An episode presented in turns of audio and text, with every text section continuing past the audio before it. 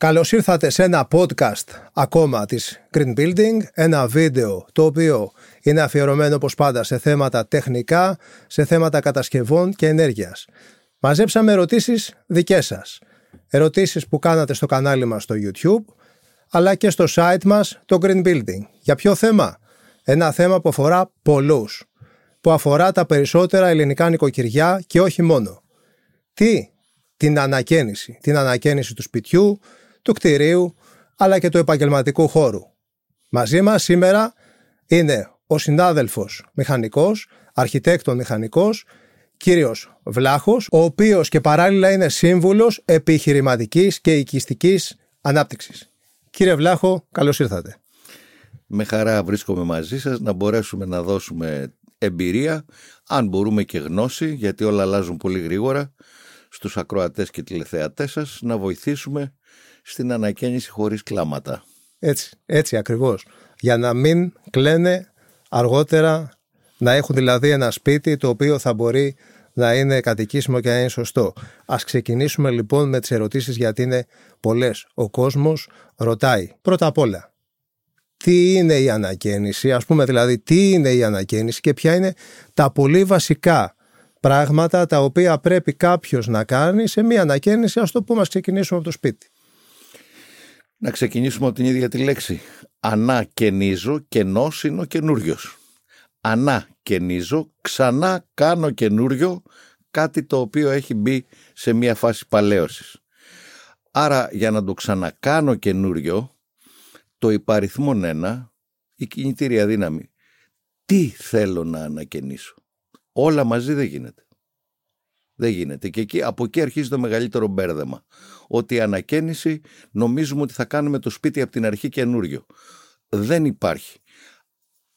Και ρωτά πολλοί κόσμος ποια είναι η σωστή ανακαίνιση. Σωστή ανακαίνιση δεν υπάρχει. Υπάρχει μόνο κατάλληλη ανακαίνιση. Ναι. Η ανακαίνιση με τα λιγότερα λάθη. Γιατί δεν το κάνω από την αρχή για να μπορώ να το ελέγχω. Ακολουθώ πράγματα που ήδη υπάρχουν και πρέπει να προσαρμόζομαι. Άρα ξεκινάμε πριν απ' όλα με τη λογική πρέπει να ξεκαθαρίσω τι θέλω να φτιάξω. Ε, ναι, είναι ένα ερώτημα το οποίο είναι το πιο σημαντικό δηλαδή και εμάς σαν εταιρεία που κάνουμε κατασκευές και ανακαινήσεις με ρωτάει ο κόσμος θέλω να κάνω μια ανακαίνιση. Το ερώτημα είναι τι θες να φτιάξεις, γιατί θες να φτιάξεις, πού είναι το ακίνητο, θα μείνεις εσύ, θα μείνει το παιδί σου, θα τον νοικιάσεις, θα γίνει Airbnb; Και όλα αυτά είναι κάποια πράγματα που αν απαντηθούν μετά ορίζονται όλα τα πράγματα δηλαδή και προδιαγραφές οι οποίες θα βγουν και κοστολόγια και χρήση και παρεμβάσεις οι οποίες ε, θα πρέπει να γίνουν στο, στο ακίνητο. Να το πω με δύο απλά παραδείγματα. Μας λέγανε οι γονείς όταν ήμασταν μαθητές να διαβάσεις καλά την εκφώνηση. Άρα πριν αντιμετωπίσω το πρόβλημα ανακαίνιση, πρέπει να βάλω την εκφώνηση. Αν δεν έχω εκφώνηση, ποιο πρόβλημα θα λύσω; Το αόριστο. Από εκεί ξεκινάνε τα μεγαλύτερα λάθη. Και για να μην καταλήγουμε να παραφράσω κιόλας το παλιό που λέγαμε αν δεν χτίσεις και αν δεν παντρέψεις δεν ξέρεις τι θα πει καημός. Μην φτάσουμε στο... Γι' αυτό φτάνουμε στο σημείο και λέμε αν δεν ανακαινήσεις και αν δεν παντρέψεις δεν ξέρεις τι θα πει καημός. Γίνεται καημός γιατί δεν έχω βάλει εκφώνηση.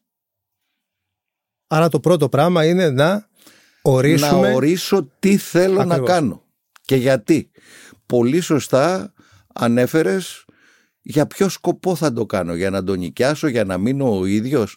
Θα δούμε και στη συνέχεια, θα μείνω ο ίδιος 10 χρόνια, θα μείνω ο ίδιος 50 ναι, χρόνια. Ναι, σωστό.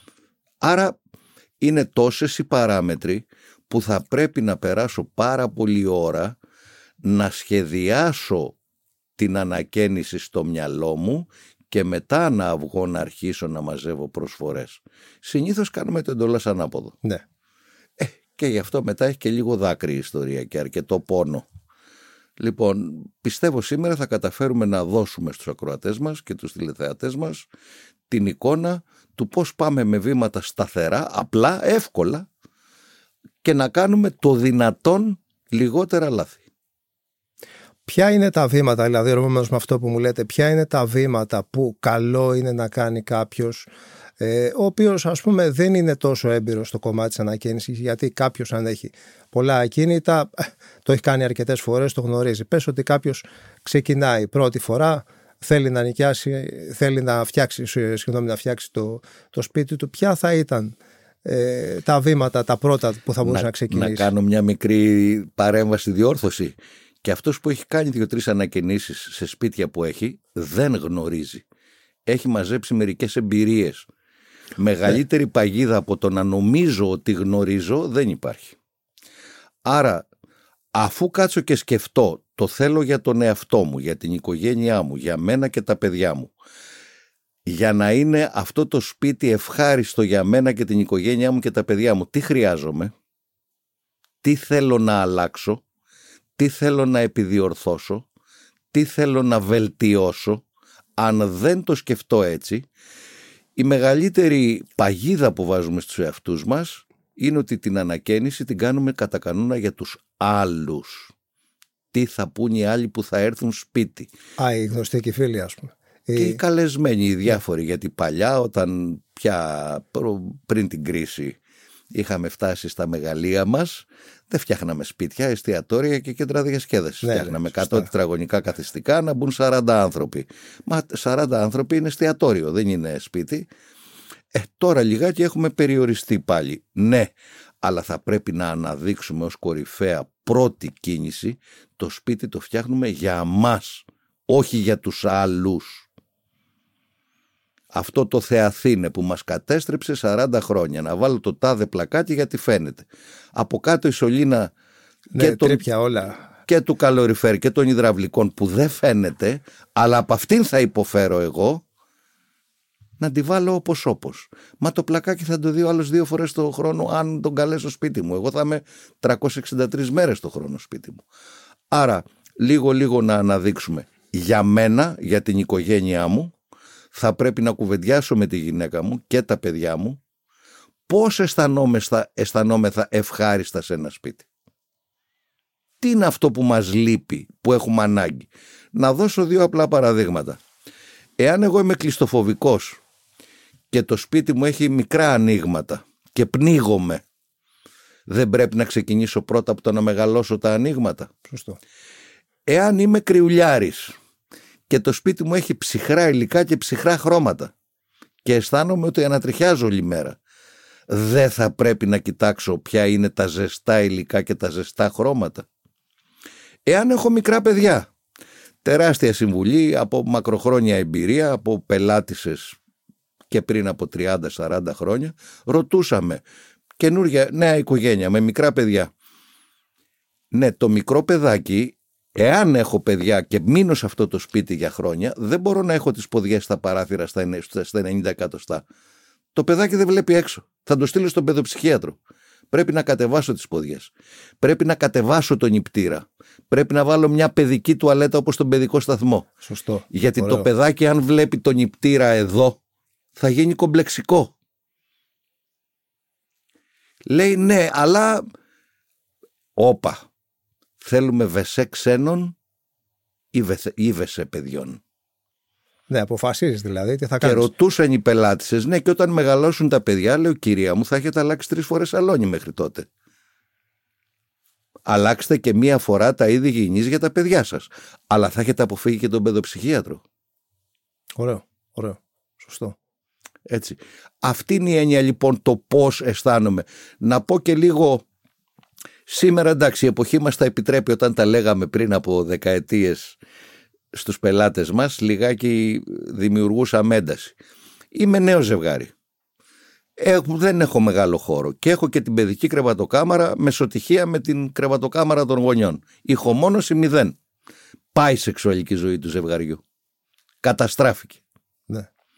Άρα πού πρέπει να δώσω προτεραιότητα; Δεν πρέπει να δώσω προτεραιότητα στην ηχομόνωση και στην απομόνωση της κρεβατοκάμαρας των γονιών να μπορούν να έχουν μια σοβαρή και χαλαρή σεξουαλική ζωή έτσι ώστε και οι ίδιοι να είναι ευτυχισμένοι και τα παιδιά τους να μεγαλώσουν σε ευτυχισμένο περιβάλλον. Ναι. Μα αν καταστρέψω τη σεξουαλική μου ζωή διότι φοβάμαι ότι θα ακουστώ, τι το θέλω το σπίτι; Πηγαίνω στα ξενοδοχεία; Σωστό, πολύ σωστό. Δεν είχα σκεφτεί. Και το ένα και το άλλο να το προτείνουμε δηλαδή να βάλουμε ε, σίγουρα αυτούς τους μικρούς νηπτήρες, τους, χαμ, τους χαμηλούς στο ύψος, δηλαδή Και την στα τουαλετίτσα. παιδάκια. Και την τουαλετίτσα. Τώρα στη, στο θέμα της ηχομόνωσης βάζουμε και πετροβάμβακα πολλές φορές. Αυτό Εκεί. το καλύπτουμε, το πιάνουμε. Το... Είδες τώρα τι ωραία Ναι. προχωράς; Ναι, ναι. Αν βάλω την ηχομόνωση προτεραιότητα, θα βρω άκρη τι υλικό να βάλω και πώς να το βάλω. Αν δεν την έχω βάλει, ό,τι Α. ανακαίνιση και να κάνω δεν θα λύσω το θέμα της ηχομόνωσης. Ούτε θα λύσω το θέμα το παιδί μου να είναι χαρούμενο διότι είναι σε ένα περιβάλλον οικείο όπως τον παιδικό σταθμό και δεν θα το τρέχω 10 χρονών και 12 στους παιδοψυχίατρους και δεν καταλαβαίνω και το γιατί. Μα το σπίτι το έχει αρρωστήσει το παιδί. Πνίγεται. Ποια άλλα έτσι tips θα δίνατε ότι έτσι πρακτικά ωραία έτσι θέματα αυτά τα οποία ε, εντάξει το να βάλουμε ένα κουφώματα καινούργια, το να κάνουμε εξοικονόμηση ενέργειας, να βάλουμε θερμάνες και τα λοιπά θα τα πούμε και πιο μετά είναι κάποια πράγματα τα οποία είναι ε, λύσεις οι οποίες ε, έχουν αποδειχθεί αλλά έτσι tips έτσι χρήσιμα τα οποία τι άλλο θα λέγατε ότι μπορεί να, να μπει σε ένα σπίτι σε μια ανακαίνιση και να δώσει έναν αέρα; Ε, το, το νούμερο ένα για οτιδήποτε κάνουμε στη ζωή μας είναι η χαρά. Άρα το αποτέλεσμα μιας ανακαίνησης πρέπει να είμαι χαρούμενος. Βασικό συστατικό του για να είμαι χαρούμενος έρχεται δεύτερον η άνεση. Μα αν δεν έχω άνεση, θερμική, ηχητική, ε, ευκολία να βρω τα πράγματα, σωστό εξοπλισμό, ε, δεν δουλεύουν καλά τα πόμολα, ε, τα ντουλάπια, ή τα παράθυρα, ε, όλο πρόβλημα θα έχω. Άρα, για να ευχαριστηθώ ένα σπίτι, στο οποίο μάλιστα ξοδεύω, επενδύω χρήματα για να το Φυσικά. ανακαινήσω, ο κύριος στόχος είναι να είμαι εγώ και η οικογένειά μου χαρούμενοι σε αυτό το σπίτι. Για να είμαι χαρούμενος σε ένα σπίτι, πριν απ' όλα πρέπει να έχω άνεση. Άρα, ας ξεχάσω το Θεαθήνε και ας κοιτάξω τι λειτουργεί άνετα. Να πάρω το σωστό υλικό και όχι το υλικό που φαίνεται όμορφο. Στη, στην άνεση ένα κομμάτι που βλέπω που δεν είναι πολύ μεγάλη άνεση στο σπίτι είναι η θέρμανση. Δηλαδή, ε, αν το σπίτι... Ο κλιματισμός γενικά θα ναι, λέγα. ο κλιματισμός, η θέρμανση. Αλλά επειδή τώρα, ας πούμε, δηλαδή οι χειμώνες είναι λίγο πιο... Αλλά εμείς και τα καλοκαίρια τώρα έχουν αλλάξει όλα πλέον. Ε, ο κλιματισμός, δηλαδή και η θέρμανση και η ψήξη. Ε, ότι αν το σπίτι στερείται αυτά τα δύο πράγματα... Ε, Να προσθέσω και την υγρασία. Ναι, γιατί, είναι παράγοντας. σήμερα, σήμερα με τους αφιγραντήρες γίνεται το έλα να δεις που λένε, λέμε και στην καθημερινή μας γλώσσα. Ναι, πρέπει να φτάσω να τρέχουν οι τείχοι νερά. Με ρωτήσατε για το τι να προσέξουμε. Με αφορμή την αφίγρανση να πω κάτι. Τρέχει ο τείχος νερά. Πιστεύουμε ότι τον, η υγρασία αυτή έρχεται απ' έξω. Δεν μπορούμε να σκεφτούμε ότι η υγρασία είναι από μέσα. Γιατί, γιατί κάναμε μια θερμομόνωση αποπνικτική, δεν έχει διαπνοή η θερμομόνωση, δεν αναπνέει το σπίτι, με αποτέλεσμα η εσωτερική υγρασία πηγαίνει ακουμπάει στον τοίχο, υγροποιείται λόγω διαφοράς θερμοκρασίας και υγραίνεται το τείχος. Και θεωρώ ότι έκανα την τέλεια θερμομόνωση. Μα δεν ήταν σωστή θερμομόνωση αν δεν διαπνέει. Δεν είναι σημαντικό να μπορεί να... Άρα αυτά τα μικρούλια μυστικά που δεν μπορώ να τα απαντήσω ο ίδιος ως ιδιοκτήτης. Πρέπει να τα περιγράψω ως περιβάλλον άνεσης, χαράς. Μία δύσκολη λέξη της καθαρεύουσας, αλλά να τη συνηθίσουμε, είναι η ευκρασία. Όπως λέμε εύκρατο κλίμα. Από το κλίμα το, ναι, ναι. Ναι, λέμε εύκρατο. Ναι, ευκρασία δεν πρέπει να έχω μέσα στο σπίτι μου. Αν δεν έχω στο σπίτι μου, τι να το κάνω; Να είμαι σε μια περιοχή με εύκρατο κλίμα, αλλά το σπίτι μου να μην είναι εύκρατο; Άρα λοιπόν, ο στόχος της ανακαίνησης για μένα είναι να δημιουργήσει αυτό το εύκρατο περιβάλλον. Γιατί σε ένα τέτοιο περιβάλλον είμαι χαρούμενος, είμαι τόσες ώρες την ημέρα στο σπίτι μου και εγώ και η σύζυγός μου και τα παιδιά μου και η οικογένειά μου η ευρύτερη. Δεν έχω κανένα λόγο να πονοκεφαλιάσω για τους καλεσμένους των δύο και τριών ημερών, να τους εξυπηρετήσουμε και αυτούς και να τους περιποιηθούμε. Αλλά θα τους βάλω πρώτη προτεραιότητα. Μιλώντας για προτεραιότητες, συνέχεια σε αυτό που λέτε, ποιες πιστεύετε ότι είναι ε, οι πρώτες προτεραιότητες που θα πρέπει να έχει μία ανακαίνιση, μιλάω από πλευράς ιδιοκτήτη, και κατασκευαστών, τεχνικών, γιατί από τη δικιά μας τη μεριά πάντα η ασφάλεια και η υγιεινή των εργαζομένων, ασφάλεια να μην έχουμε ατυχήματα, έτσι, να γυρίσει ο κόσμος όπου στο σπίτι του έτσι όπως ε, ήρθε. Ε, είναι ίσως το πιο σημαντικό ε, κομμάτι. Ε, υγεία και ασφάλεια κατά τη διάρκεια της ανακαίνησης αλλά και μετά στη χρήση. Καλά φυσικά, ναι. Ε, ναι, αν πάμε να δούμε πόσα καθιστικά είναι με ένα σκαλί στη μέση που έχει μείνει από τα παλιά και είναι το, το, το ένα σκαλί το λέμε το σκαλί του εχθρού ε, και πόσοι πέφτουν και τα λοιπά και τα λοιπά ας μην το συζητήσουμε. Ε, ας μην μιλήσουμε για ελαττωματικούς πίνακες ηλεκτρικούς. Ας μην μιλήσουμε ότι σε κανένα σπίτι δεν έχω, σε δικά μου σπίτια τρεις φορές το έχω κάνει δυστυχώς δεν κατάφερα να το διατηρήσω. Ε, εγώ φταίω προφανώς αλλά έτσι είναι η πραγματικότητα ελληνική. Ουρλιάζουμε σε όλα τα σπίτια να υπάρχει κάπου το μικρό ραφάκι του σεισμού με ένα κερί, σπίρτα, ένα φακό με την μπαταρία απ' έξω, μια σφυρίχτρα. Τι θα κάνω αν πιάσει σεισμός; Όχι. Διότι δεν ταιριάζει με τα υπόλοιπα διακοσμητικούλια. Ε, ακούσαμε πριν από 10 μέρες το αεροπλάνο στην Ιαπωνία που κάηκε και βγήκαν 400 άνθρωποι άθικτοι. Για σκεφτείτε να είχε πιάσει ένα, ένα αεροπλάνο φωτιά στο ελληνικό με την κουλτούρα που μας σώζει. Στο σεισμό έχουμε δεκαπλάσια θύματα από τον πανικό εκένωσης παρά από το σεισμό αυτό καθ' αυτό. Δεν ξέρουμε τι να κάνουμε.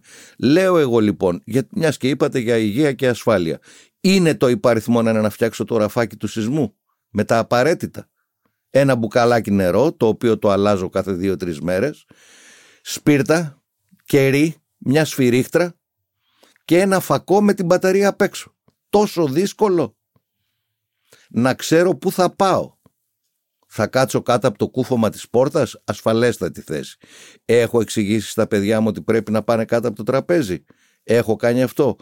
Άντε και άνοιξα την πόρτα και βγήκα. Έχω απαγορεύσει όλους να χρησιμοποιήσουν το ασανσέρ και να κατέβουμε μόνο από τη σκάλα.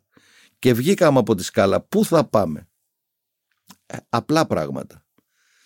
Τα οποία δυστυχώς θα θυμόμαστε όταν ε, έρθει κρίσιμη ώρα, αλλά για να δώσουμε την εικόνα της υγιεινής και ασφαλούς ανακαίνησης. Δεν θα κάτσω να φτιάξω τα κουφώματα εάν τα ηλεκτρικά του σπιτιού είναι χάλια. Στα, στα ηλεκτρικά έχει γίνει τώρα τα τελευταία χρόνια, είναι κάποια χρόνια, δεν είναι τώρα ένα-δύο χρόνια, ε, ότι για να πάρει να ηλεκτροδοτηθεί ένα σπίτι ε, πρέπει να ελεγχθούν και ηλεκτρολογικές εγκαταστάσεις ε, με ευθύνες αυτά έτσι. Δηλαδή οπότε πλέον δεν είναι ήρθε κάποιος περαστικός που έκανε τον ηλεκτρολόγο έβαλε ένα πίνακα και γίνεται το έλα να δεις ε, υπάρχουν ε, διατάξεις, υπάρχουν κανονισμοί και βλέπουμε ότι πλέον αυτοί τηρούνται, ειδικά τώρα στα σπίτια που ανακαινίζονται, α και στις ενοικιάσεις τώρα οι οποίες γίνονται, τους, ε, στις αλλαγές που θα γίνουν στα ονόματα, ζητάει επιστοποιητικά ηλεκτρολόγου για να γίνει η μεταφορά ε, από τη ΔΔΕ, το οποίο είναι ένα καλό πράγμα γιατί μπαίνει... Όχι, όχι καλό.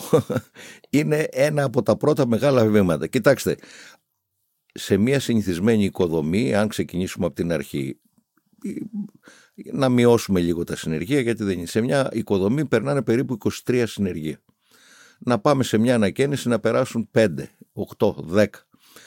Τα μόνα δύο συνεργεία στις οικοδομές που υπογράφουν είναι ο ηλεκτρολόγος και ο υδραυλικός. Έγκλημα και του τεχνικού κλάδου στον οποίο ανήκω και απολογούμε και των κρατικών υπηρεσιών η πιστοποίηση και αδειοδότηση των τεχνικών επαγγελμάτων είναι υπό το μηδέν. Ναι, Δεν μπορεί από μια ολόκληρη οικοδομή να υπογράφει μόνο ο έρημος ο, υδρα, ο υδραυλικός και ηλεκτρολόγος. Και τρέχουμε μετά ποιος είναι ο ένοχος να τον λιθοβολήσουμε, ο επιβλέπων. Αν υπάρχει και επιβλέπων, γιατί στην ανακαίνιση πολλές φορές δεν υπάρχει και επιβλέπων. Ναι, μου έκανε την τάδε εργασία το τάδε συνεργείο. Μάλιστα, πού υπέγραψε; Δεν υπέγραψε. Πού θα ζητήσω ευθύνες; Θα τσακωνόμαστε εγώ με τη γυναίκα μου ποιος φταίει πιο πολύ διότι φώναξε το τάδε συνεργείο και δεν φώναξε το τάδε γιατί συνήθως έτσι γίνεται. Ε, μια και είπατε για προτεραιότητες. Κατά τη γνώμη μου, πρώτη προτεραιότητα να βρω ένα σοβαρό γραφείο τεχνικών συμβούλων, διότι σε αυτούς θα βασιστώ. Πώς κάνουμε δουλειές στις οικοδομές στην Ελλάδα, μου είπε ο ξάδερφος. Ή άκουσα από την ξαδέρφη μου που το έχει κάνει. Ε, το μου είπε ο ξάδερφος πρέπει να πεθάνει. Τώρα έχουμε και μου το άλλο. είπε ο εξειδικευμένος σύμβουλος τον οποίον πήγα. Προσέξτε γιατί είναι τρομακτικά κρίσιμο αυτό. Όπως είπαμε πριν, εργολάβος μπορεί να έχει στην εφορία έναρξη επαγγέλματος. Κάτω, ναι. Πιστοποίηση επαγγέλματος δεν έχει κανείς. Καταδήλωσή του είναι εργολάβος. Αν λοιπόν εγώ τι κάνω, λύνω το πρόβλημα, όχι, αλλά να μεταθέσω τουλάχιστον την ευθύνη, την υπευθυνότητα σε έναν αρμόδιο τεχνικό σύμβουλο. Διότι αν βγω στην πλατεία να ψάχνω εργολάβους, κατά δήλωσή τους είναι εργολάβοι ή υπεργολάβοι. Πώς θα επ- επομισθώ εγώ αυτή την ευθύνη; Πώς το λέμε στα απλά, στου κασίδι το κεφάλι. Να μάθω εγώ στο δικό μου το κεφάλι και της οικογένειάς μου πώς επιλέγω με εργολάβο, δεν είναι λίγο ρίσκο. Απόλυτα. Άρα θα πρέπει να απευθυνθώ σε έναν κατάλληλο τεχνικό σύμβουλο. Ε, πολλοί κόσμος ενημερώνεται από το ίντερνετ. Ε, αλλά είναι σημαντικό ε, να πούμε ότι η ενημέρω... είναι για ενημέρωση να μάθεις κάποια πράγματα και μετά να πας στον ειδικό, στο μηχανικό, στον αρχιτέκτονα, Πιο στην διαβασμένος, εταιρεία, ας το πούμε ο οποίος θα σου δώσει την, εται- και να δώσω ένα παράδειγμα. Δηλαδή, όπως θα πας, θα διαβάσεις κάποια ιατρικά θέματα πιθανόν στο ίντερνετ, πάλι στο γιατρό θα πας. Έτσι. Δηλαδή, ο γιατρός είναι αυτός που θα σε κάνει καλά. Έτσι και εδώ, ο μηχανικός είναι αυτός που θα σε ξεκινήσει στο δρόμο, θα σου δείξει το δρόμο για να βρεις τη λύση έτσι ώστε να φτιάξει ένα σπίτι το οποίο θα είναι όλα αυτά που λέγαμε πριν, να το χαρείς. Ένα σπίτι το οποίο θα το ευχαριστηθείς εσύ και η οικογένειά σου. Έτσι, ακρι... να, θυ- να θυμίσω το μεγάλο περιστατικό που είχαμε με την πανδημία, με τον COVID. Όλοι οι γιατροί. Όλοι εγώ διάβασα, είδα, έκανα, έδειξα. Ε, ε, ο απόλυτος χαμός. Το ίντερνετ είναι το τέλειο εργαλείο για να ενημερωθώ. Χρησιμοποίησης την πολύ σωστή έκφραση. Δεν μου δίνει πληροφορία. Πληροφορία είναι η διασταυρωμένη γνώση. Είναι για να με ενημερώσει. Δεν μπορώ να το διασταυρώσω. Δεν είναι η δουλειά μου να πω ένα πολύ απλό περιστατικό, ε, παράδειγμα, όχι περιστατικό. Θέλω εγώ να μάθω να ψήνω μπριζόλες. Θα ρωτήσω τον πατέρα μου ή το θείο μου. Πώς ανάβουν τη φωτιά, πώς βάζουν την μπριζόλα, πώς έτσι, πώς το ένα, πώς το άλλο. Θα το κάνω σωστά με την πρώτη φορά; Όχι βέβαια. Τη μία θα τις κάψω τις μπριζόλες, την άλλη θα τις αφήσω άψτες. Αντίστοιχα θέλω να μάθω από τη μανούλα μου να φτιάχνω γεμιστά. Θα μου τα πει θα τα κάνω, θα τα κάνω χάλια. Μία, δύο, τρεις, τέσσερις φορές. Ε, άρα δεν θα πάω να κάνω το ίδιο λάθος και στην ανακαίνιση, γιατί και τα χρήματα είναι πολλά και δεν μπορώ να κάνω Έτσι. την ανακαίνιση κάθε τρεις και λίγο. Ακριβώς. Δεν, δεν, δεν, δεν έχω το περιθώριο του πειραματισμού που έχω με το να μάθω να ψήνω μπριζόλες και να φτιάχνω γεμιστά. Άρα πρέπει να κινηθώ υπεύθυνα. Έχουμε ως λαός κακό σύμβουλο; Έχουμε. Είμαστε ξερόλες. Ναι. Είμαστε Είναι ξερόλες. ένα θεματάκι. Ε, εκεί το ίντερνετ δεν φταίει το ίντερνετ. Η τεχνολογία δεν έφταιγε ποτέ. Το μαχαίρι κόβει ψωμί, σκοτώνει και άνθρωπο. Το αυτοκίνητο με πηγαίνει γρήγορα στη δουλειά μου, σκοτώνει και άνθρωπο. Δεν φταίει ούτε το αυτοκίνητο ούτε το μαχαίρι. Το πώς το χρησιμοποιώ φταίει. Άρα το ίντερνετ είναι απόλυτο εργαλείο σύμμαχος εάν το χρησιμοποιήσω σωστά, καταστροφικό εάν το χρησιμοποιήσω λάθος. Το 95% των τηλεθεατών δεν είναι μέλη του καναλιού. Θα σας ζητήσω τη χάρη να κάνετε μία εγγραφή στο κανάλι μας και σας υπόσχομαι ότι θα κάνουμε πολύ καλύτερα βίντεο ακόμα για τις κατασκευές και την ενέργεια. Πόσο πιστεύετε, τι ρόλο παίζει η συμμετοχή του ιδιοκτήτη, της ιδιοκτήτριας του ακινήτου στην ανακαίνιση του σπιτιού; τον κορυφαίο ρόλο παίζει ο ιδιοκτήτης ή η ιδιοκτήτρια. Γιατί είπαμε πριν, ο ιδιοκτήτης ή η ιδιοκτήτρια είναι που θα βάλουν την εκφώνηση του προβλήματος. Να το δώσω με απλό παράδειγμα. Ο ιδιοκτήτης ή η ιδιοκτήτρια είναι ο διευθυντής ορχήστρας. Εκεί θα μπει πιανίστας, βιολιστής, Ε, θα μπουν διάφοροι οργανοπαίχτες να ερμηνεύσουν ένα συμφωνικό έργο. Ποιος θα δώσει το γενικό πρόστραγμα, ο ιδιοκτήτης και η ιδιοκτήτρια. Θα λέγαμε ότι διευθυντής της ορχήστρας είναι ο τεχνικός σύμβουλος. Ναι, ο τεχνικός σύμβουλος εάν έχει αφομοιώσει 100% το mandate, το ερώτημα, το στόχο που του έθεσε ο ιδιοκτήτης και η ιδιοκτήτρια, ναι μπορεί να κάνει αυτό το ρόλο. Αλλά εάν δεν υπάρχει επιτόπου ο τεχνικός σύμβουλος που θα επιστατήσει, δεν θα επιβλέψει απλώς, λέμε επιστατώ, ο επιστάτης, είμαι εκεί, επίσταμε. Όχι για να δω αν έκανε ο άλλος τη δουλειά του σωστά, αν βίδωσε καλά τη βίδα, αλλά να δω ότι όλα είναι σύμφωνα με το πλάνο που είχα στο μυαλό μου, με τη σειρά και την αλληλουχία που είχαμε ορίσει, τις προτεραιότητες και το τι πάμε να κάνουμε από αυτή την έρημη την ανακαίνιση. Και αυτό, αυτό βλέπουμε και εμείς ότι όταν είναι ο, ο ιδιοκτήτης ε, δίπλα, σε συνεργασία με το μηχανικό, σε συνεργασία με την εταιρεία, το αποτέλεσμα είναι ωραίο. Πολλές φορές βάζει πινελιά ο ιδιοκτήτης κάποια έξτρα, θέλω να βάλεις αυτό και αυτό το φωτίζει γιατί είναι αυτό που είχε φανταστεί. Έτσι. Ότι το θέλω έτσι, που εσύ σαν κατασκευαστής μπορεί να μην το είχες... Ε... Ο κατασκευαστής επιλύει ένα πρόβλημα που έχει ορίσει ο ιδιοκτήτης. Άρα αρμόδιος για να παρακολουθεί την υλοποίηση της επίλυσης του προβλήματος είναι αυτός που όρισε το πρόβλημα. Έτσι. Όχι ο εκτελεστής. Σωστό. Έτσι. Ε, δηλαδή μην μεταθέτουμε τις ευθύνες του ιδιοκτήτου στους εργολάβους, στους υπεργολάβους και το εργατοτεχνικό προσωπικό. Ναι, πρέπει να κάνουν αυτοί όλη τη δουλειά τους πάρα πολύ καλά. Σωστά, ναι. Αλλά ποια είναι η παρτιτούρα της συμφωνίας που θα κληθούν να παίξουν στην ε, συμφωνική ορχήστρα; Αν δεν έχω την παρτιτούρα, τι έργο θα παίξω; Μας τυχαίνουν περιπτώσεις ε, οι οποίες μας ζητούν να επέμβουμε στα στατικά της μονοκατοικίας, της πολυκατοικίας και τα λοιπά. Για να φέρω ένα παράδειγμα. Να κάνουμε μία θερμομόνωση και ακούμε λύσεις ας πούμε οι οποίες εμείς δεν εγκρίνουμε δηλαδή εμείς δίνουμε άλλες λύσεις οι οποίες βάζουν τεράστια φορτία στον τελευταίο όροφο. Στα 350 ε, τετραγωνικά, το είχα μετρήσει, ήταν περίπου 23 Volkswagen Touran πάνω στη στέγη. Και λέω, θα ήθελες να έχεις 23 τετραγωνικά, 23 Touran πάνω από, αυτά που, από το χώρο τον οποίο ε, μένεις, γιατί ήταν μια πρόταση η οποία αξιολογούσαμε κάποιου ε, άλλου ε, συνεργείου. Ή ε, ρίξε μου αυτόν τον τοίχο ρίξε αυτόν τον τοίχο. Εντάξει, όλα καλά είναι, δεν θα υπάρξει. Βάλε ένα, ξέρω, ένα αποστήλωμα κάτω. Ε, ποια είναι η, η θέση σας, η άποψή σας πάνω στο κομμάτι αυτό το οποίο έχει να κάνει με τη στατικότητα ε, στα σπίτια; Ε, νομίζω ότι τώρα έθιξες ίσως το κορυφαίο, ε, διότι δεν είναι μόνο θέμα στατικότητας. Είναι αν με, τους, με τη σημερινή ορολογία μιλάμε για ανθεκτικότητα, δηλαδή το περιβόητο resilience, και μιλάμε και για συμβατότητα. Ε, δηλαδή αυτό που θα φτιάξω θα πρέπει να είναι συμβατό με το τι προϋπήρχε. Ναι. Αν δεν συνεργαστεί αρμονικά, ένα από τα δύο θα διαμαρτυρηθεί στο μέλλον.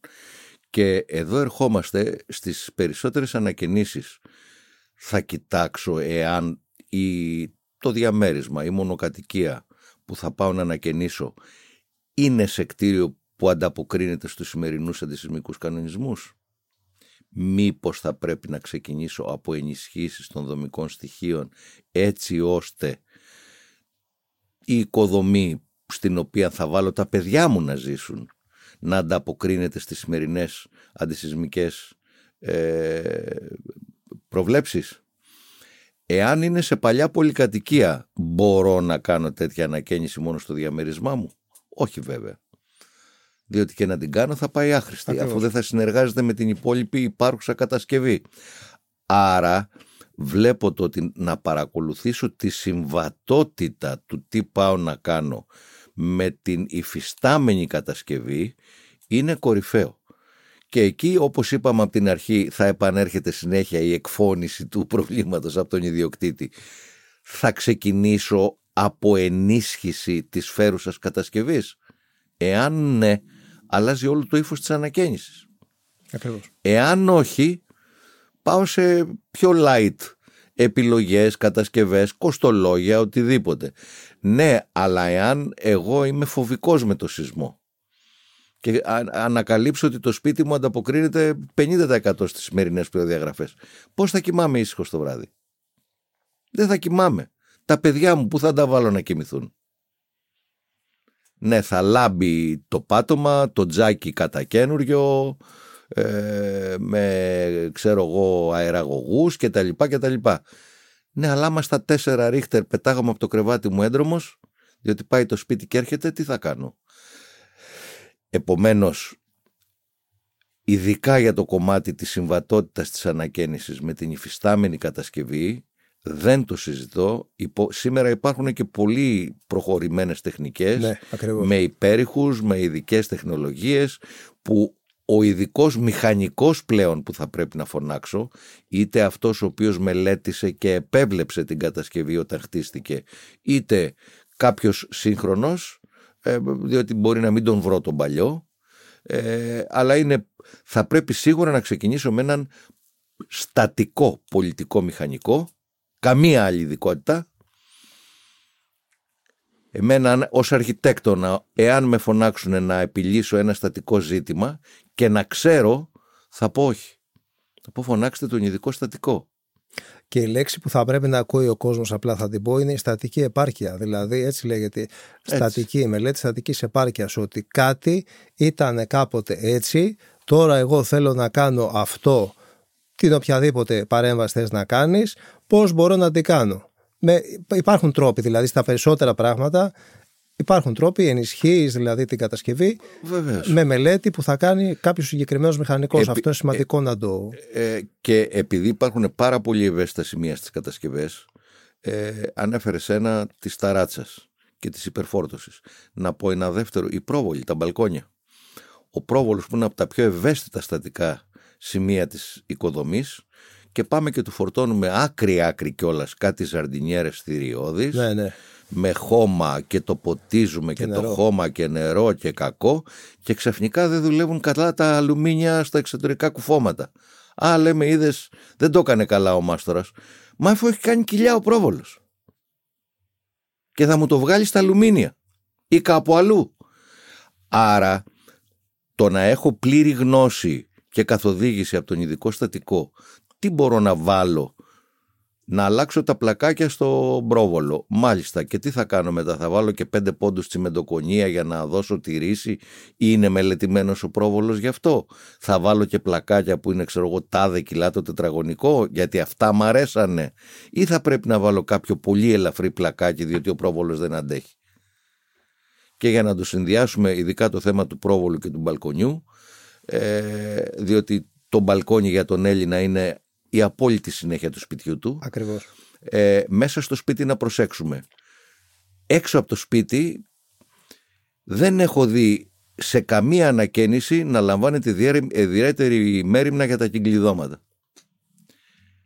Ένα δέκα, να τα ακούει ο κόσμος αυτό, δηλαδή το ένα δέκα είναι ένα ύψος το, οποίο πρέπει να ξεκινάμε τα 0,90 από το δάπεδο, τα ξεχνάμε. Ένα δέκα ε, Ειδικά αν έχουμε μικρά παιδιά και απαγορεύονται τα οριζόντια κάγκελα, μόνο κατακόρυφα. Και να μην μπορεί να περάσει κεφάλια ούτε μέσα. Ούτε κεφάλι μικρού παιδιού, ναι, ναι, ούτε ναι. γάτα. Ναι. Ε, εκεί όμως γιατί λέει να βλέπω από τον μπαλκόνι. Μα τι να δω από τον μπαλκόνι, τα αυτοκίνητα να περνάνε. Δεν θα κοιτάξω πρώτα μην πέσω εγώ και σκοτωθώ ή τα παιδιά μου. Εκεί λοιπόν έρχονται. Παράδειγμα, δεν αξίζει να πάρω ένα πιο φτηνό πλακάκι για τον μπαλκόνι αλλά να βάλω το σωστό κάγκελο; Ή θα πάω να πάρω το ακριβό πλακάκι και δεν θα μου μείνουν λεφτά για τα κάγκελα; Ε, αυτή είναι η λογική της εκφώνησης του προβλήματος. Ε, να πω ένα άλλο σημείο επειδή είπες και το κομμάτι της ε, στατικότητας. Εκείνα τα έρημα τα Black and Decker δεν μας τα έδωσε ο Θεός για να τρυπάμε δοκάρια και κολόνες και να καρφώνουμε ό,τι θέλουμε απάνω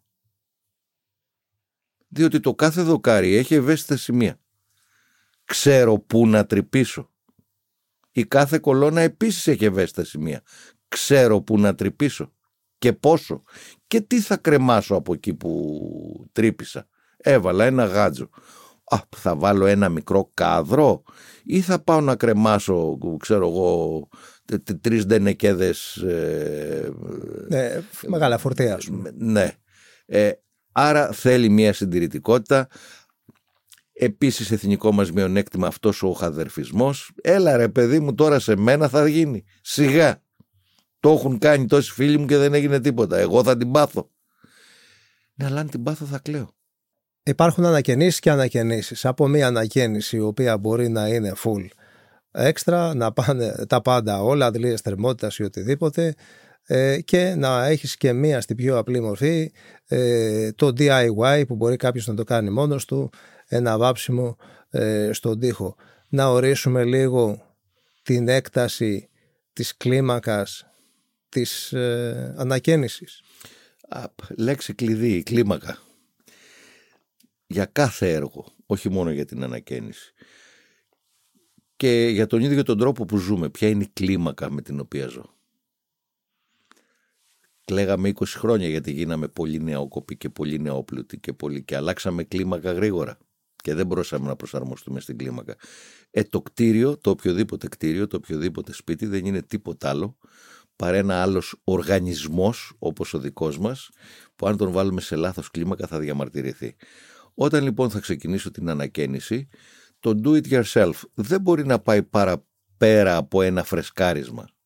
Όσο και να ξέρω. Ε πόσο θα ξέρω.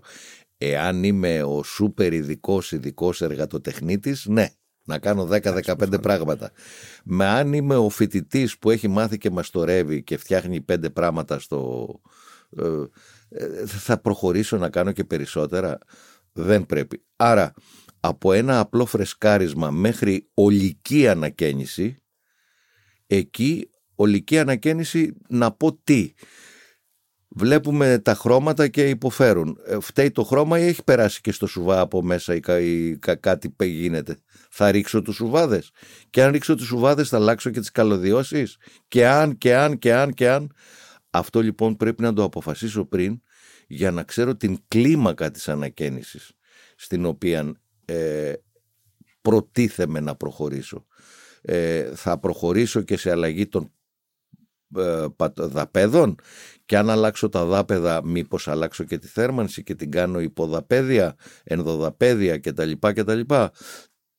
Μέχρι πόσο θέλω να προχωρήσω.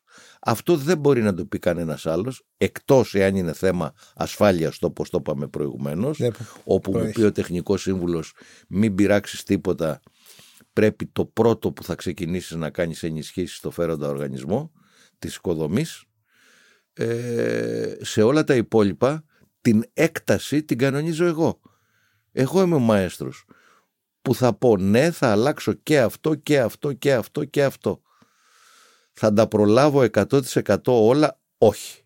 Διότι πάντοτε σε μια υπάρχουσα κατασκευή υπάρχουν αυτά που τα λέμε κρύφια ελαττώματα όταν βγάλω τα πλακάκια από κάπου, νομίζω ότι από πίσω από τα πλακάκια τα πράγματα θα είναι φυσιολογικά, βγάζω τα πλακάκια, αποκαλύπτεται ότι δεν είναι φυσιολογικά. Ε, και θα πρέπει λίγο λίγο πάντοτε να έχω και στο μυαλό μου την έννοια των απρόβλεπτων εργασιών, διότι σε μια υπάρχουσα κατασκευή υπάρχουν πράγματα που δεν φαίνονται αλλά υπάρχουν. Δεύτερο που θα πρέπει να προσέξω για την έκταση της ανακαίνησης έχω εντοπίσει ορισμένα πράγματα τα οποία δεν λειτουργούν σωστά. Παράδειγμα, βγαίνει η υγρασία στο ταβάνι στο τάδε σημείο. Ποιο είναι το πιο συχνό λάθος που κάνουμε; Θεραπεύουμε το αποτέλεσμα, όχι την αιτία. Βλέπω να βγαίνει η υγρασία εκεί. Ναι, μα δεν με ενδιαφέρει που βγαίνει η υγρασία. Με ενδιαφέρει από πού μπαίνει. Το πού μπαίνει πρέπει να ψάξω να το βρω. Εάν λοιπόν προσπαθήσω να καθαρέσω και σουβάδες και ξανασοβατήσω και βάψω εκεί που βγαίνει η υγρασία, αργά ή γρήγορα θα την ξαναβγάλει. Εάν το κάνω εντελώς τεθωρακισμένο, την υγρασία θα την βγάλει κάπου αλλού. Διότι δεν παρενέβη, δεν έκανα επέμβαση εκεί που μπαίνει η υγρασία. Αυτή είναι η λογική πιστεύω ότι θα πρέπει να φύγουμε από το αποτέλεσμα και να πάμε στην αιτία. Αυτό θα μας καθορίσει και την έκταση και από την έκταση αφού ανοίξω τη βεντάλια και εδώ ότι ναι θα μπορούσα να κάνω 15 τα οικονομικά μου ή ο χρόνος μου δεν είναι και για τα 15, θα κάνω αυτά τα 5. Τα απρόβλεπτα είναι ένα πράγμα το οποίο βγαίνει ε, συνέχεια ε, στις ανακαινήσεις. Πώς τα απρόβλεπτα μπορούμε να τα ποσοτικοποιήσουμε έτσι να τους δώσουμε μία έκταση ε, σε μία ανακαίνιση που θα κάνουμε; Πολύ σωστό ερώτημα. Χωρίς απρόβλεπτα ανακαίνιση δεν υπάρχει. Όποιος μας πει ότι αυτό είναι και τέλος με αυτό τον προϋπολογισμό, με αυτές τις εργασίες τελείωσες, λέει ψέματα. Δεν πρέπει να τον εμπιστευτώ. Διότι σημαίνει ότι δεν ξέρει τη δουλειά. Δεν υπάρχει ανακαίνιση χωρίς απρόβλεπτα. Απρόβλεπτα όμως, εάν δεν έχω κάνει σωστά την εκφώνηση του προβλήματος, την έκταση της ανακαίνησης, όλα αυτά που είπαμε τα προαπαιτούμενα, θα βρεθώ μπροστά όχι σε απρόβλεπτα, σε εκτροχιασμό. Εκεί λοιπόν δεν φταίει ούτε ο εργολάβος, ούτε ο υπεργολάβος, ούτε η ανακαίνιση. Φταίει ότι εγώ δεν έκανα σωστά τη δουλειά μου στο να μελετήσω από την αρχή την έκταση έτσι, εάν θέλω να πάω να κολλήσω πλακάκια στο μπάνιο επάνω στα υπάρχοντα, ναι θα το κάνω και περιορίζω τα απρόβλεπτα. Εάν πάω να τα ξυλώσω, μπαίνω σε μια περιπέτεια στην οποία αν έχω δεχθεί ότι θα έχω και μια υπέρβαση, παράδειγμα λέω εγώ, 10%, 20%, είναι μέσα στα όρια του αυτό που θεωρούσα απρόβλεπτα. Εάν δεν το είχα βάλει στο σχεδιασμό μου και λέω θα βγάλω μόνο τα πλακάκια, άρα θα κολλήσω τα καινούργια και τέλος. Εκεί μπορεί να βρεθώ και 50% εκτός. Ναι, αλλά δεν φταίνουν ούτε τα πλακάκια, ούτε οι τσιμεντοκονίες. Φταίω εγώ που δεν είχα σκεφτεί την έκταση που θέλω να προχωρήσω. Για να επιλέξω και το είδος εργασιών. Να βάλω κολλητά πλακάκια, να αφαιρέσω τα παλιά και να βάλω καινούρια. Στη μία περίπτωση ναι, θα περιορίσω λίγο τις διαστάσεις του μπάνιου μου, ένα εκατοστό από την κάθε πλευρά ας πούμε, από, από, από τις απέναντι πλευρές. Ναι, αλλά έχω το κεφάλι μου λίγο ήσυχο γιατί δεν παρεμβαίνω στα από μέσα. Εάν ξυλώσω τα πλακάκια τι θα βρω; Το ξέρω; Πιθανά το ξέρω, πιθανά δεν το ξέρω. Εκεί πάω λίγο γυρεύοντας. Και βλέπω ότι σπάζοντας ε, μπάνια του φτιαγμένα σε πολυκατοικίες του 60 που πηγαίναμε να βγάλουμε τα πλακάκια. Δεν ξέρω πώς τα κολλάγαν τότε και πώς τα φτιάχνανε. Το κομπρεσέρ δεν μπορούσε να βγάλει το πλακάκι. Ήταν τόσο σφινωμένο, τόσο καλά κολλημένο πάνω στον τοίχο που δεν έβγαινε και πραγματικά ήθελε πολύ χρόνο για να βγει. Βλέπεις σε μεταγενέστερες ε, ανακαινήσεις βάζεις το κομπρεσέρ και φεύγει όλο το, φεύγει όλος ο τείχος, ε, πώς το λέμε, με τη μία. Και όμως να πω κάτι, βεβαίως οι πολύ παλιές κατασκευές είχαν ας πούμε ίσως την πολυτέλεια πιο μερακλείδων μαστόρων, τάδε, τάδε. Ναι, στη σημερινή εποχή μια ανακαίνιση επειδή εξελίσσονται ταχύτατα οι τεχνολογίες για πόσα χρόνια θα την κάνω; Για 10, για 20, για 50, για όλη μου τη ζωή και για τα εγγόνια μου; Μήπως είναι εγκληματικό λάθος; Διότι σε πέντε χρόνια θα έχουμε νέα υλικά. Νέες τεχνολογίες. Πώς θα τις ενσωματώσω στο σπίτι; Άρα αυτό που λέμε η έκταση της ανακαίνησης έναν πολύ μεγάλο παράγοντα που πρέπει να λάβει υπόψη της είναι για πόσο χρόνο τη θέλω την ανακαίνωση να διαρκέσει. Ποιος είναι ο κύκλος της ζωής του έργου που πάω να φτιάξω. 10 χρόνια, 20 χρόνια. Να δώσω ένα απλό παράδειγμα. Αυτή τη στιγμή να αλλάξω τις καλωδιώσεις. Ναι, ναι, αλλά εδώ τώρα μου έρχονται. Ήρθαν οι οπτικές σύνες έξω από το σπίτι μας. Ναι. Θα πρέπει να φτιάξω και δίκτυο οπτικών ινών μέσα στο σπίτι μου. Ε; Σε λίγο θα πρέπει να έχω παντού φωτοκύτταρα. Τι έγινε με την COVID, έγιναν πάρα πολλές ανακαινήσεις, ειδικά στις μπαταρίες στα μπάνια και στις κουζίνες, να δουλεύουν με φωτοκύτταρο έτσι ώστε τα ίδια τα μέλη της οικογένειας ασθένησε κάποιο ή δεν το ξέρει ότι θα ασθενήσει αύριο. Για να μειώσουμε τις επαφές, οι βρύσες όλες να μην είναι χειροκίνητες, αλλά είναι με φωτοκύτταρο. Για λόγους οικονομίας υπάρχουν σήμερα τρομακτικές συσκευές, έξυπνες, όπου τα φώτα ανάβουν με φωτοκύτταρο. Ε, τα εξωτερικά κουφώματα ανοίγουν τα ρολά ή κλείνουν με φωτοκύτταρο. Σκοτίνιασε, ανοίγει το ρολό. Ήρθε πολύ φως, κλείνει το ρολό. Μπορώ να ανοίγω το καλοριφέρ και την τηλεόραση από το κινητό μου από τη δουλειά μου. Ναι. Θα τα κάνω όλα αυτά. Εάν δεν θέλω να τα κάνω τώρα, γιατί να κάνω μια χοντρή ανακαίνιση αφού ξέρω ότι σε πέντε χρόνια αυτά που είναι σήμερα ακριβά, σε πέντε χρόνια θα είναι πάμφθηνα, ευκολότερα και θα μπορώ να τα βάλω τότε. Ναι, αλλά αν έχω ξοδέψει χρήματα για μια ανακαίνιση που την προγραμματίζω για 20 χρόνια, στα 5 χρόνια θα τρελαθώ αν πάω να την πειράξω. Θα πω τι έκανα τώρα. Άρα ο κύκλος ζωής του έργου είναι τρομακτικά σημαντικός να καθοριστεί από την αρχή. Κατά τη γνώμη μου, με την ταχύτατη εξέλιξη των υλικών, των εξοπλισμών, των τεχνολογιών, δεν πρέπει πια να κάνουμε μακροπρόθεσμες ανακαινήσεις για εικοσαετίες και βάλε που κάναμε παλιά. Να πω και έναν δεύτερο σημαντικότερο λόγο εκτός από τον οικονομικό.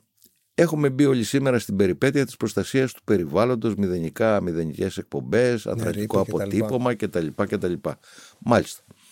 Μέχρι τώρα ε, ο ελληνικός τρόπος ζωής λιγάκι έχει αρχίσει και ευαισθητοποιείται στο περιβόητο θέμα της ανακύκλωσης. Το μέλλον στις οικοδομές δεν είναι η ανακύκλωση είναι η κυκλική οικονομία.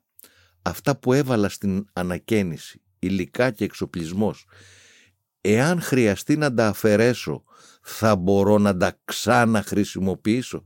Η πεμπτουσία της κυκλικής οικονομίας είναι μόνο μία λέξη. Επανάχρηση. Παράδειγμα, έκαναν ένα κλασικό τοίχο με τούβλα και σουβάδες και ξαφνικά δεν τον θέλω, τον γκρεμίζω. Μπορώ τα υλικά να τα χρησιμοποιήσω πάλι; Όχι έκανα τον ίδιο τοίχο από ένα σύστημα γυψοσανίδων. Θέλω να τον βγάλω τον τοίχο. Μπορώ να τα επαναχρησιμοποιήσω τα υλικά. Κατά 80%. Κατά 80%. Ποια είναι λοιπόν πιο φτηνή κατασκευή και με την έννοια της κυκλικής οικονομίας; Ναι. Και αρχίζουν και μπαίνουν αυτά. Δηλαδή βλέπουμε ότι όταν βγάζεις ε, ε κουφώματα αλουμινίου ε, πλέον θα πρέπει να δίνεις και παραστατικά ότι αυτό ε, το αλουμίνιο θα πάει για σκραπ έτσι ώστε να ξαναμπεί πάλι στον κύκλο, να πρεσαριστεί, να γίνει η... και να γίνει αλουμίνιο. Αυτό είναι η, η, βασική φιλοσοφία της ανακύκλωσης.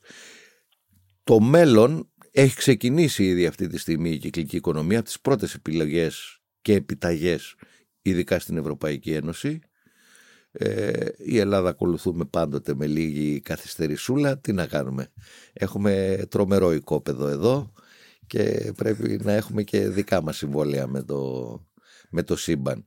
Ε, η κυκλική οικονομία όμως που θα την βρίσκουμε καθημερινά μπροστά μας όλο και περισσότερο θα μου έβαζε στο μυαλό ότι να επιλέξω αλουμίνια στην ανακαίνιση από αυτά που δεν θα τα πάω για σκραπ αλλά θα μπορώ να τα χρησιμοποιήσω για κάτι άλλο. Μήπως το αλουμίνιο που έβαλα για κούφωμα, όταν δεν το χρειάζομαι και το βγάλω, μπορεί να γίνει ε, τραπέζια και καρέκλες; Έμεσα, ναι. Ε, έμεσα, άρα, έμεσα. μέσω της... Όχι έμεσα, υπά... σήμερα με τις τεχνολογίες, αυτά τα κομμάτια που βάζω στο κούφωμα Α, τα προφίλ, είναι, σχε... τα προφίλ ναι. είναι σχεδιασμένα με τέτοιον τρόπο που αν δεν το θέλω και το αφαιρέσω κάποια από τα προφίλ μπορεί να γίνουν ποδαρικά για τραπέζια μπορεί να γίνουν τάδε, ναι. μπορεί, μπορεί, μπορεί, χιλιά μπορεί ναι. ναι αλλά μπορώ να το επαναχρησιμοποιήσω άρα έχω επιλέξει μία κατασκευή και ένα σύστημα υλικών και εξοπλισμού το οποίο δεν μου παρατείνει το χρόνο ζωής του έργου, μου παρατείνει όμως την διάρκεια του υλικού στο οποίο επένδυσα αφού το επαναχρησιμοποιώ. Σκεφτόμενος τώρα σαν ιδιοκτήτης ακινήτου, όχι σαν μηχανικός. Λέω, ποιο, ποιος είναι ο τρόπος που θα με συμβουλεύατε για να επιλέξω έναν εργολάβο για την ανακαίνιση που θέλω να κάνω; Α, τέλεια ερώτηση. Γιατί είπαμε συνήθως η, η απάντηση του Έλληνα είναι μου πω ξάδερφος. Εάν πάω με το μου ποξάδερφος, λιγάκι θα μπλέξω. Κατά τη γνώμη μου, όπως όταν προσλαμβάνουμε έναν εργαζόμενο, όπως όταν ψάχνουμε για να νοικιάσουμε ένα σπίτι ή όταν πάμε σε ένα μεσητικό γραφείο για να αγοράσουμε ένα διαμέρισμα, ένα σπίτι, τι κάνουμε, ζητάμε συστάσεις. Συστατικές επιστολές. Υποβάλλω το βιογραφικό μου. Τι λέω από κάτω; Συστατικές επιστολές διαθέσιμες. Εγώ λοιπόν από τον υποψήφιο εργολάβο μου θα ζητούσα τα τηλέφωνα, όχι να μου δείξει τη δουλειά, τα τηλέφωνα των ιδιοκτητών τριών έργων στα οποία είναι περήφανος και οι ιδιοκτήτες έμειναν ευχαριστημένοι και το τηλέφωνο ενός ιδιοκτήτη από ένα έργο για το οποίο δεν είναι περήφανος και ο ιδιοκτήτης έμεινε δυσαρεστημένος.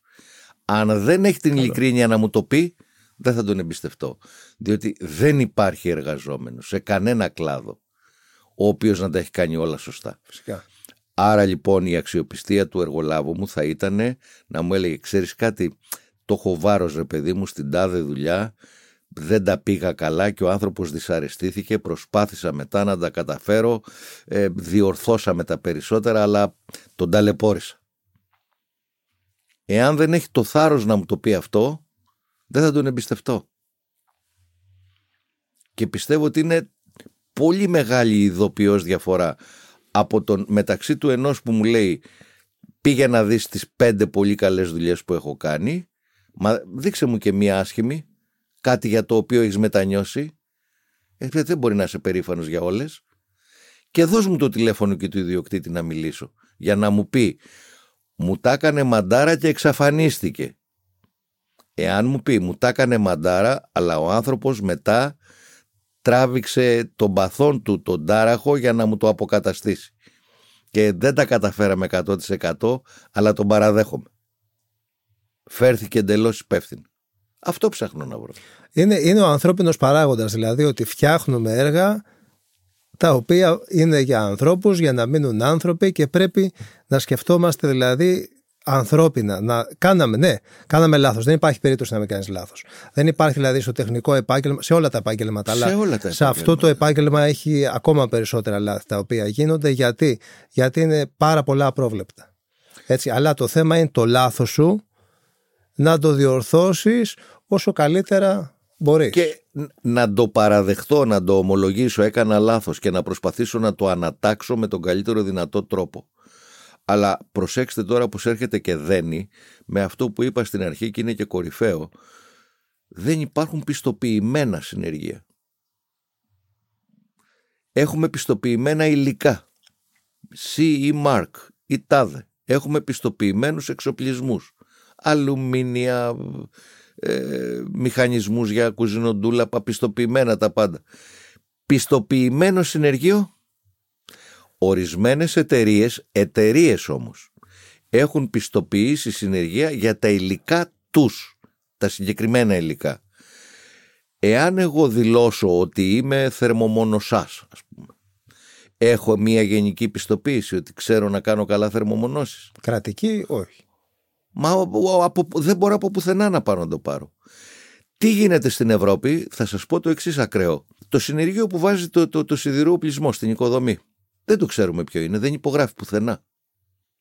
Και αν είναι σημαντικό κι αυτό, έτσι. Όχι τι σημαντικό, θα βάλω τα παιδιά μου να κοιμηθούν από κάτω. Τι θα κυνηγάω τον μελετητή και τον επιβλέποντα, αυτός που βάλε τα σίδερα δεν πρέπει κάπου να υπογράψει. Δεν υπογράφει στην Ελλάδα, δεν το ξέρουμε. Στις καταστάσεις του ΙΚΑ περνάω σε εργατοτεχνίτης. Ή εργάτης ή τεχνίτης. Πάμε στη Γερμανία. Ανάλογα με την κλάση πτυχίου πιστοποιημένου που έχει το συνεργείο που βάζει το σιδηρό οπλισμό, ο μελετητής μπορεί να βάλει λιγότερα σίδερα. Σοβαρά. Βεβαίως, διότι δεν είναι ότι έβαλε τον αριθμό των σιδήρων που του είπε ο μελετητής, τα έβαλε σωστά. Έβαλε πέντε σίδερα. Ναι, τα έβαλε σωστά. Μέχρι εκεί έχουν φτάσει οι άνθρωποι. Γιατί καθυστερεί αυτό με τα τεχνικά επαγγέλματα; Είναι μια μεγάλη αδυναμία και του κράτους και του τεχνικού επιμελητηρίου εν το σύνολο το οποίο πιστεύω ότι εάν θέλουμε να μιλήσουμε κάποτε για σωστές κατασκευές και σωστές ανακαινήσεις δεν γίνεται να μην έχουμε πιστοποιημένα συνεργεία. Να δώσω ένα άλλο παράδειγμα για χρησιμότητα συνεργείων. Παράδειγμα, πάμε στο, στο λιμάνι, στα ναυπηγεία, που η, η δουλειά του εξυγονοκολλητή είναι τρομακτικά κρίσιμη, έτσι.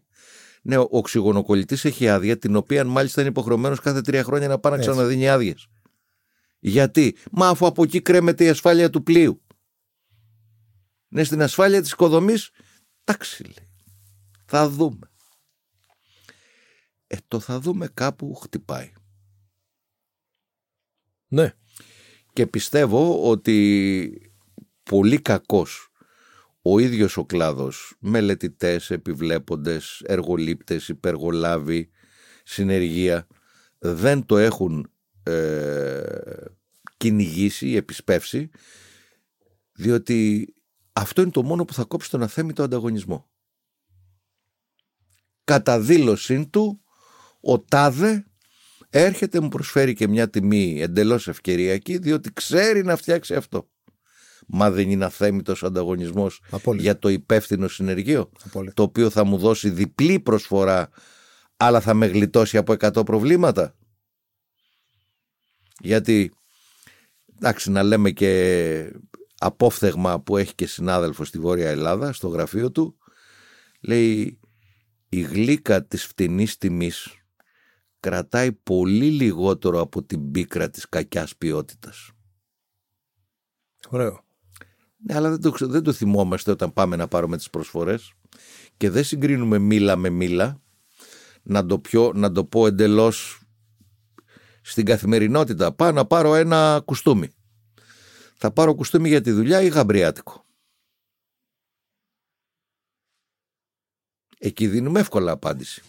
Ναι, στην ανακαίνιση θα κάνω ανακαίνιση γαμπριάτικη ή της δουλειάς. Δεν την κάνω. Και μετά μονίμως παραπονιέμαι. Να η έκταση και η κλίμακα που λέγαμε. Τι ανακαίνιση θα κάνω, γαμπριάτικη; Και το έρημο το κουστούμι, άντε να μιλήσουμε για κάποιες εκατο, εκατοντάδες Ναι, ευρώ. ε, κάποια, ναι, ευρώ. Εδώ μιλάμε για χιλιάδες ευρώ. Δεν θα αποφασίσω πρώτα τι είδους κουστούμι πρέπει να θέλω να αγοράσω. Ε, λέει, να βρω ένα γαμπριάτικο, αλλά να το πληρώσω όσο το κουστούμι της δουλειάς. Ε, αν είμαι τόσο αφελής ε, και πιστεύω ότι θα το βρω, καλά να πάθω. Διότι ποια είναι η, η κύρια γραμμή στη φιλοσοφία μας αυτή. Ευρωπαϊκή τεχνολογία, σούπερ ελληνική μαστοριά, βαλκανική τιμή. Ε, δεν γίνεται. Εάν πιστέψω ότι θα τα καταφέρω, είμαι αφελής, θα την πατήσω. Ναι, πολύ σωστό. Πολλές φορές δηλαδή ε, είναι μία από τις βασικές αιτίες αυτό το, το πράγμα στις αστοχίες, δηλαδή ότι θέλουμε τη σούπερ τέλεια ε, ποιότητα σε οικονομική τιμή. Αυτό που λέω καλό, φθηνό και γρήγορο. Έτσι. Καλό, φθηνό και γρήγορο δεν υπάρχει. πολλές φορές με μια εξαντλητική έρευνα αγοράς μπορεί να καταφέρω να προσεγγίσω σε αυτό το ιδανικό ότι βρήκα το καλύτερο παράδειγμα ένα πολύ υπεύθυνο συνεργείο μπορεί να έχει έλλειψη από ρευστό και να μου πει ξέρεις εάν με πληρώσεις μετρητά και τάδε τάδε τάδε θα σου κάνω έκπτωση 50% λέω όπως είναι οι προσφορές στο οτιδήποτε θα αγοράσουμε άρα ήμουνα τυχερός πέτυχα μια τέλεια προσφορά μπορεί λιγάκι να πλησιάσω αλλά επουδενή δεν, δεν, δεν μπορεί να είναι ο κανόνας. Δεν μπορεί να είναι ο κανόνας.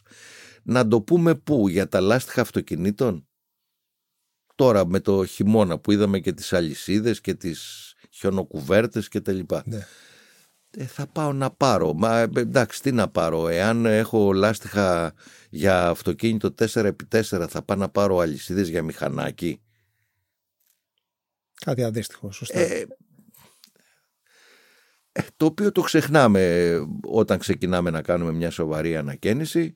Μας πιάνει η, η καθημερινή συνήθεια ότι όπως έχουμε μάθει να παραγγέλνουμε το κουστούμι της δουλειάς, άντε να παραγγείλουμε και την ανακαίνιση για το σπίτι. Δεν είναι το ίδιο. Όπως είπαμε και πιο πριν, όλο το σκεπτικό της ανακαίνησης είναι ότι τα παλιά υλικά, την παλιά κατασκευή την αλλάζουμε, χρησιμοποιούμε καινούργια υλικά έτσι ώστε να κάνουμε ένα σπίτι ίσως με κάποιον άλλον αέρα αλλά ένα σπίτι το οποίο θα είναι και σε ένα βάθος χρόνου, θα έχει μία ζωή.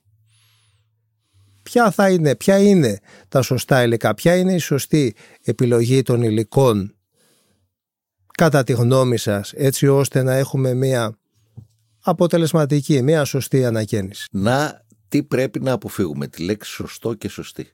Δεν υπάρχει σωστό και σωστή. Υπάρχει κατάλληλο και κατάλληλη.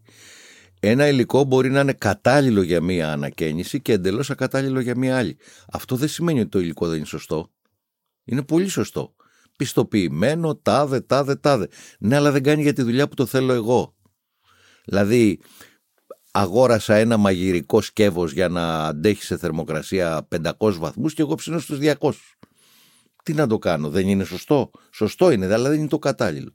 Άρα, η πρώτη μου δουλειά αφού ορίσω, όπως είπαμε, την έκταση, τη χρονική διάρκεια, τάδε, τάδε, τάδε, τότε και μόνον τότε μπορώ να επιλέξω από τα σωστά υλικά που θα μου προσφερθούν, που θα είναι 2, 3, 4, 5, ποιο είναι το κατάλληλο για τη δουλειά που πάω να φτιάξω.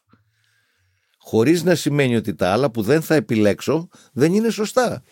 Άρα συγκεντρωνόμαστε από το σωστό στο κατάλληλο. Έτσι.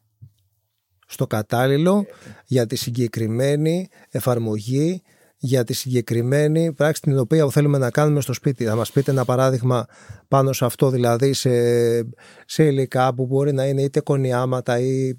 Ε... Ναι, να, να δώσω ένα παράδειγμα ναι. πάρα πολύ απλό, ναι. ότι παίρνω ένα υλικό το οποίο είναι πολύ εύθρυπτο και το θέλω για γεμίσματα να γεμίσω το δάπεδο για να κολλήσω πάνω πλακάκια. Το οποίο είναι πολύ ελαφρύ, πολύ πολύ πολύ, αλλά αφού θα του βάλω και το πλακάκι από πάνω είναι μια χαρά. Είναι το κατάλληλο υλικό. Πάω το ίδιο υλικό να το βάλω σαν πατητίτσι με το κονιέ σε μια εξωτερική σκάλα. Ε, πέπε, θα γίνει ρημαδιό. Δεν είναι το υλικό σωστό. Σωστό είναι το υλικό. Το επέλεξα για λάθος χρήση. Άρα δεν ήταν το κατάλληλο. Να δώσω ένα παράδειγμα, τώρα με προκαλείτε, ναι, ναι. ε, να θυμηθώ από την παλιά καριέρα μου, προκυρήσουμε ένα διαγωνισμό στην Αγέτη Ρακλής να προσλάβουμε 12 νέους μηχανικούς. 700 βιογραφικά. Τα έχουμε δώσει σε μια εταιρεία η οποία κάνει το πρώτο, την πρώτη διαλογή, 150 άτομα, ε, επικρατέστατα. Λέω να τους φωνάξουμε στα κεντρικά μας γραφεία στο αμφιθέατρο, να τους μιλήσω πριν μπουν στη διαδικασία των τεστ και τα λοιπά. Τους εξηγώ λοιπόν, τότε η εταιρεία στην οποία εργαζόμουν εγώ, η Λαφάρς, είχε μόλις αγοράσει την Αγέτη Ρακλής. Ε, λέω, η Λαφάρς δεν προσφέρει σταθερή δουλειά σε σταθερή χώρα, σε σταθερή πόλη. Από τα 150 φύγανε τα 75. Λέω, εντάξει, τώρα οι 75 συνεχίζουν τα τεστ, αγόρια κορίτσια. Ε, αν χρησιμοποιώ το, το, το, το γένος το δικό μου απολογούμε ε, είναι, είναι λάθος. Ε, 28 αγόρια κορίτσια αστέρια. Ναι αλλά πρέπει να πάρουμε 12 παίρνω όλο χαρά τα κεντρικά της Λαφάρης τους λέω παιδιά βρήκα και άλλα 16 άτομα εκπληκτικά. Να τα πάρουμε και τα 16 για να έχουμε όχι δεν έχουμε προπολογισμό να τα στείλουμε σε άλλες χώρες. Όχι δεν τα 12 Πώς λες τα 16 παιδιά ότι δεν τα προσλαμβάνεις; Αστέρια. Και θυμάμαι σαν το. Δεν κοιμήθηκα όλο το Σαββατοκύριακο. Από την αγωνία μου για τη νέα γενιά. Γιατί ναι, δεν παίζουμε με τις ανακαινήσεις, δεν παίζουμε και με τη νέα γενιά. Ε, φυσικά. Γιατί σκοτώνουμε όνειρα και οράματα. Και το βρήκα και λέω φωνάξτε και τα 28 παιδιά τη Δευτέρα στο γραφείο. Ε, λέω γιατί, γιατί φώναξα και τα 28. Γιατί είστε και τα 28 επιτυχημένα; Δεν έχει σημασία ποια θα πάρω. Αυτά που θα πάρουμε δεν είναι επιτυχημένα. Επιτυχημένα είστε όλοι. Αυτά που θα πάρω είναι τα κατάλληλα. Και χρησιμοποίησα το εξής παράδειγμα. Λέω, η Λαφάρς και η κάθε αγέτη Ηρακλής είναι χώμα. Εσείς είσαστε σπόρος. Δεν κάνει ο κάθε σπόρος για το κάθε χώμα. Θα πάρουμε λοιπόν τα 12 παιδιά που είναι σπόροι κατάλληλοι για το χώμα που είμαστε εμείς και δεν θα φύγει κανένα από εδώ εάν δεν βοηθήσουμε να βρούμε και για τα άλλα 16 παιδιά που υπάρχει κατάλληλο χώμα σε άλλες εταιρείες. Αυτή είναι η ιστορία και με το υλικό. Πολύ καλό. Καλό παράδειγμα. Έχω ένα χώμα. Τι σπόρο θα βάλω; Άρα δεν φταίει το χώμα ή ο σπόρος αν δεν πιάσει. Φταίει εγώ που επέλεξα λάθος χώμα, λάθος σπόρο, λάθος εποχή να το φυτέψω. πότε θα ξεκινήσω την ανακαίνιση; Μπράβο, χρόνος. Σημαντικό, πολύ σημαντικό. Ε, μα εάν δεν. Να πώς πάμε λοιπόν από το σωστό στο κατάλληλο. Πήρα το σωστό υλικό. Αλλά το έβαλα την ακατάλληλη εποχή. Φταίει το υλικό. Πήγα να αλλάξω τη θερμομόνωση, την υγρομόνωση της ταράτσας Φλεβάρι μήνα. Μα πρέπει να είμαι τρελός. Ή τέλη Αυγούστου. Τέλη Αυγούστου πιθανότατα να έχεις στεγνώξει οικοδομή αλλά έρχονται και τα πρωτοβρόχια. Μήπως πρέπει να έχω ενδιαφερθεί να δω ε, που έχω μια καλή, ένα καλό ορίζοντα ότι για 10-20 μέρες δεν θα βρέχει για να μπορέσω να κάνω τη δουλειά μου. Εκεί λοιπόν αδικό τα υλικά και αδικό επειδή φαίνομαι, ακούγομαι πολύ αυστηρός με τα συνεργεία και θέλω να είμαι γιατί τα αγαπώ υπερβολικά. Είναι οι άμεσοι συνεργάτες της δουλειάς μας, είναι οι άνθρωποι που δουλέψαμε και γεράσαμε μαζί. Ε, τους καλούς τους έχουμε αδέρφια. Ε, σε κάθε δουλειά υπάρχουν οι καλοί, υπάρχουν και οι όχι καλοί. Τους όχι καλούς προσπαθούμε να τους ανατάσσουμε και σιγά σιγά σιγά να βελτιωνόμαστε όλοι μαζί. Λέω όμως ότι μην χρεώσω δικές μου αμέλειες ως ιδιοκτήτης είτε στον τεχνικό μου σύμβουλο, είτε στο υλικό, είτε στο συνεργείο. Τις περισσότερες φορές τα εμπόδια που θα βρω είναι από τη δική μου αμέλεια.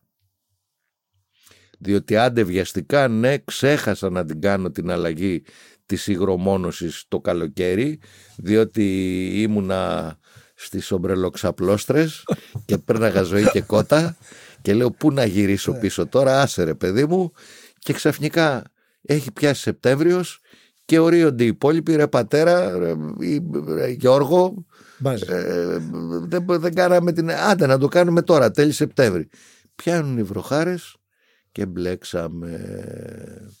Ε, όλα αυτά είναι ένα πολύ καθημερινά πράγματα. Προσωπικά έχω απόλυτη εμπιστοσύνη και στο ταλέντο του Έλληνα στην πλάγια σκέψη και στην έφεσή του στην πατεντούλα, στην ναι, πατέντα, πατέντα ορομιό. Ναι. ναι. Ε, αυτό που θέλω, γιατί με ακούγομαι μάλλον και αυστηρός και με τον ιδιοκτήτη, ε, αυτά τα χαρίσματα να τα βάλουμε μπροστά, όχι να τα κρατάμε πίσω. Τα έχουμε τα χαρίσματα ως λαός. Γιατί να τα ξεχνάμε στην ανακαίνιση; Κύριε Βλάχο, πείτε μας σας παρακαλώ ένα πολύ σημαντικό, ποιο είναι το πιο σημαντικό συστατικό στη συνταγή της ανακαίνησης, στο συνταγή της κατασκευής, της ανακατασκευής ενός σπιτιού; Α, ευχαριστώ πάρα πολύ γιατί πραγματικά αν το καταφέρουμε και το δώσουμε αυτό στους ακρότες μας έχουμε κάνει μια μεγάλη, ένα μεγάλο βήμα. Είναι η ομάδα λέμε συνεχώς για τον ανθρώπινο παράγοντα. Ένα ανθρώπινος παράγοντας μόνος του δεν υπάρχει. Η ανακαίνιση, όπως κάθε δουλειά, είναι μια ομαδική δουλειά. Εάν δεν είμαι ομαδικός παίχτης, team player, θα τα κάνω χάλια και στην ανακαίνιση. Εάν δεν έχω μάθει να συνεργάζομαι, να αποδέχομαι, ε, να, να είμαι επίοικης, να, να εξηγώ, να διαπραγματεύομαι, να επικοινωνώ με όλους αυτούς τους ανθρώπους, θα περάσουν 15-20 άνθρωποι σε μια ανακαίνιση ή αντίστοιχα αν είναι μεγάλης κλίμακας 15-20 συνεργεία. Τεράστια η ομάδα. Ναι, αλλά είμαι ομαδικός παίχτης ή είμαι ατομιστής; Εάν είμαι ατομιστής θα την πατήσω. Ό,τι κάνουμε στη ζωή μας είναι από ανθρώπους, με ανθρώπους, για ανθρώπους. Αυτή ακριβώς η λογική ισχύει και στην ανακαίνιση από ανθρώπους, εμένα και την οικογένειά μου, με ανθρώπους, τα συνεργεία και τους συμβούλους μου, για ανθρώπους. Εμένα, την οικογένειά μου, τους επισκέπτες μου, τους καλεσμένους μου. Ναι, από, με, για ανθρώπους σημαίνει ομαδικότητα. Το πιο σημαντικό ίσως που είπαμε, από ανθρώπους, με, ανθρώπους, για, για ανθρώπους. Κύριε Βλάχο, σας ευχαριστώ πάρα πάρα πολύ για Εγώ αυτή την ευχαριστώ για την ευκαιρία και τη δυνατότητα και στη διάθεση των ακροατών σας όποτε ο χρόνος σας πάλι το επιτρέψει. Ευχαριστούμε. Ευχαριστούμε και εσάς που είδατε αυτό το podcast. Σας περιμένουμε στο επόμενο podcast της Green Building.